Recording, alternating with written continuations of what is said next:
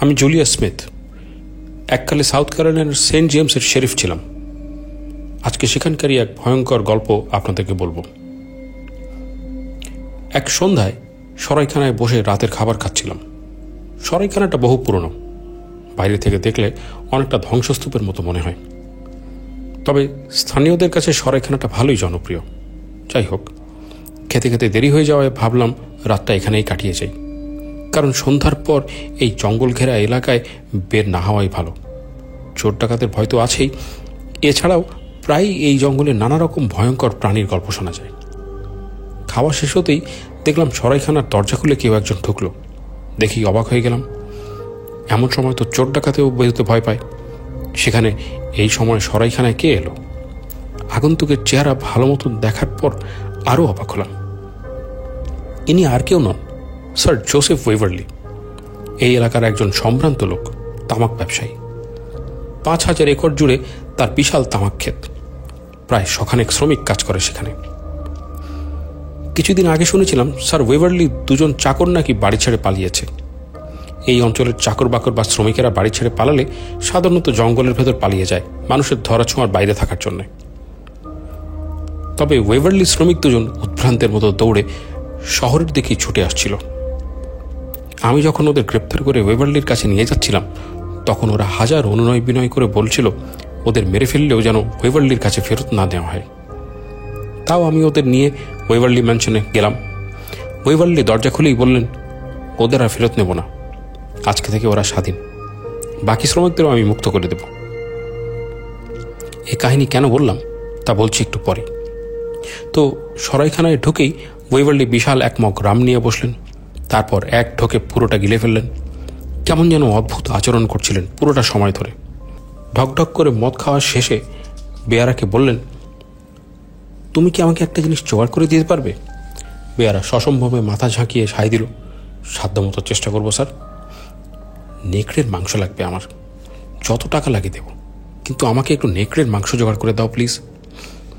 শুনে সরাইখানার হাতে গোনা যে কয়েক জোড়া চোখ ছিল সবগুলো একসাথে তার দিকে ঘুরে গেল। আমাদের অবাক হওয়ার কারণ দুটো। প্রথম কারণ হলো নেকড়ের মাংস। এও খায় নাকি লোকে? আর দ্বিতীয়ত, স্যার ওয়েভারলির মতো ধনী ব্যবসায়ী এভাবে কাউকে অন্যায় করে কিছু চাইছেন? বেয়ারাও বেশ হকচকিয়ে গিয়ে বলল, স্যার, আমাদের এখানে তো এমন জিনিস পাওয়া যায় না। কিন্তু বেয়ারার কথা যেন শুনেও শুনলেন না তিনি। আবারও বললেন, আমি তোমাকে তিন গুণ দাম দেব, তাও এনে দাও। কিন্তু বেয়ারা এবারও তাকে আশাহত করল। অত্যন্ত মনক্ষুণ্ণ হয়ে স্যার ওয়েভারলি সরাইখানা থেকে বেরিয়ে তার ঘোড়ার গাড়িতে উঠলেন। আমার মাথায় কিসের ভূত চাপলো কে জানে?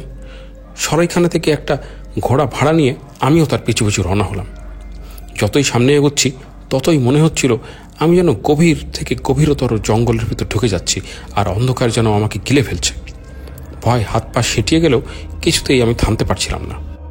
বাড়ির কাছে এসে ওয়েভারলি সদর দরজা দিয়ে ভেতরে না ঢুকে কেন যেন পেছনের দরজা দিয়ে ভেতরে ঢুকলেন।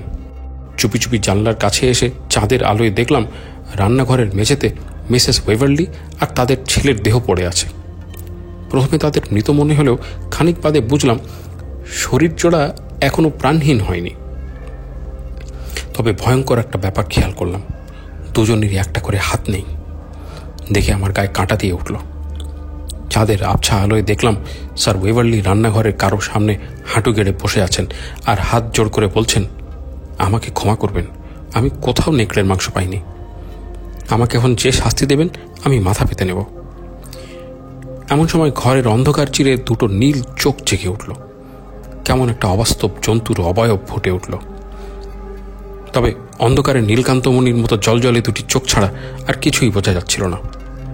সাপের মতো হিস হিসে আওয়াজে জন্তুটা উত্তর দিল, কি শাস্তি তা তো তুমি জানোই। এরপর আর কি হলো আমার মনে নেই। শুধু মনে আছে, চোপ জঙ্গল ভেদ করে আমি পাগলের মতো ঘোড়া ছুটিয়ে আসছিলাম আর বুঝতে পারলাম ওয়েভারলি শ্রমিকেরা এই দানবের ভয়েই পালিয়েছে। পরদিন খুব সকালে দরজায় কড়া নাড়ার শব্দে আমার ঘুম ভাঙল। দৌড়ে গিয়ে দরজা খুলে দেখি, স্যার ওয়েভারলির বাড়ি থেকে তার এক চাকরের ছেলে এসেছে। আমি দরজা খুলতেই হাঁপাতে হাঁপাতে বলল স্যার ওয়েভারলি খুন হয়ে গেছেন। শিগগির আসুন। এই কথা শুনে আমার গত রাতে সব কথা মনে পড়ে গেল। দ্রুত আমার ডেপুটি অ্যান্থনিকে খবর পাঠিয়ে আমি রওনা দিয়ে দিলাম। তখনও মনে হচ্ছিল আমি ঘোরের মধ্যে। গত রাতে আদৌ আমি কি দেখেছি তা কিছুতেই বুঝতে পারছিলাম না। ওয়েভারলি ম্যানশনে পৌঁছে ভেতরে ঢোকার আগে মনে হলো চারপাশটা ভালো করে দেখে নেওয়া দরকার। তাই আমি আর অ্যান্থনি পাশের জঙ্গলের দিকে হাঁটা শুরু করলাম। কিছু দূর যেতেই যা দেখলাম তাতে আমাদের আত্মা কেঁপে উঠল। দেখি সেই বিস্তীর্ণ বনভূমি জুড়ে মানুষের হাত পায়ের নানা অংশ ছড়িয়ে ছিটিয়ে আছে। যেন বনের সব জীবজন্তু মিলে কোনো এক উৎসব করেছে গত রাতে। এমন সময় পাশের ঝোপ থেকে বেরিয়ে এলেন স্যার মেসন, ওয়েভারলিদের প্রতিবেশী। তার কাঁধে ঝুলছে একটা দোনলা বন্দুক আর একটা মৃত নেকড়ে। কেমন ভাবলেশীন দৃষ্টিতে সামনের দিকে চলে গেলেন। এমনকি আমাদের দিকে ফিরেও তাকালেন না। ওয়েভারলি ম্যানশনে ফিরে এসে রান্নাঘরের মেঝেতে স্যার ওয়েভারলি আর তার পরিবারের মৃতদেহ পড়ে থাকতে দেখলাম। সবার বুক ধারালো অস্ত্র দিয়ে চিরে ফেলা হয়েছে। সব দেখে আমি অ্যান্থনিকে নিয়ে মেসন ম্যানশনের দিকে রওনা হলাম। মন বলছিল, সেখানেই মিলবে সব রহস্যের সমাধান। মেসন ম্যানশনে গিয়ে দেখলাম গত রাতের সেই দৃশ্য। তবে আজ দিনের আলোয় জন্তুটিকে পরিষ্কার দেখতে পেলাম। বিশাল কালো রঙের ভাল্লুকের মতো এক জন্তু। নখগুলো একদম ছুরির ফলার মতো। আর বিশাল মুখে সারি সারি দাঁতের বদলে কেবল অন্ধকার গহ্বর।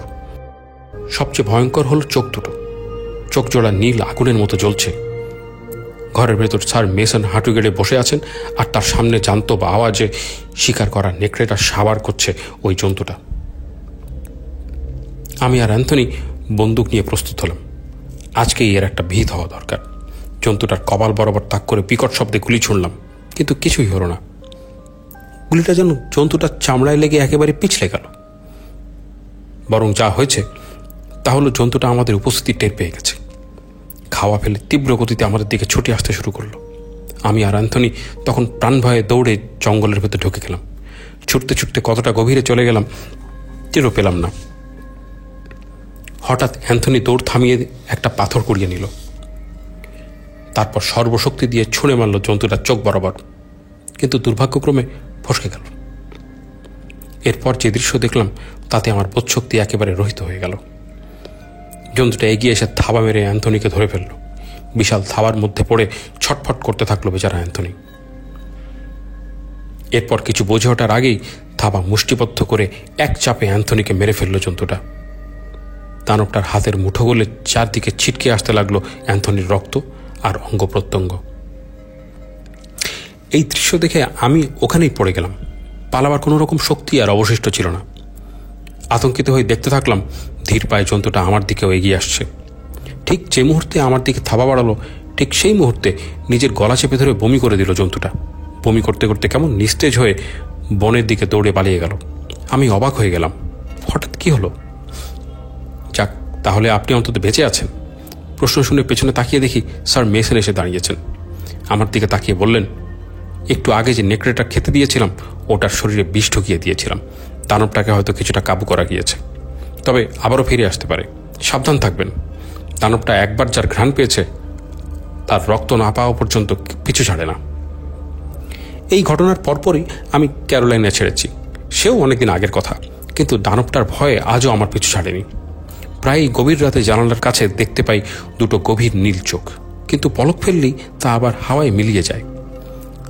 রাতে ঘুমের ঘরে স্বপ্ন দেখি দানবটা তার ভয়ঙ্কর থাবা উঁচিয়ে আমার দিকে এগিয়ে আসছে।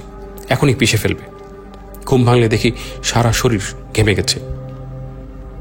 ভয় বুকে হাতুড়ে পেটাচ্ছে। মৃত্যু অবধি হয়তো দানবটা আমাকে এভাবেই তাড়া করে ফিরবে। মার্কিন পুলিশ অফিসার জুলিয়ান স্মিথের ডায়েরি থেকে নেওয়া। আঠারোশো বত্রিশ সালের আঠেরোই মার্চ লেখা হয়েছিল ঘটনাটা।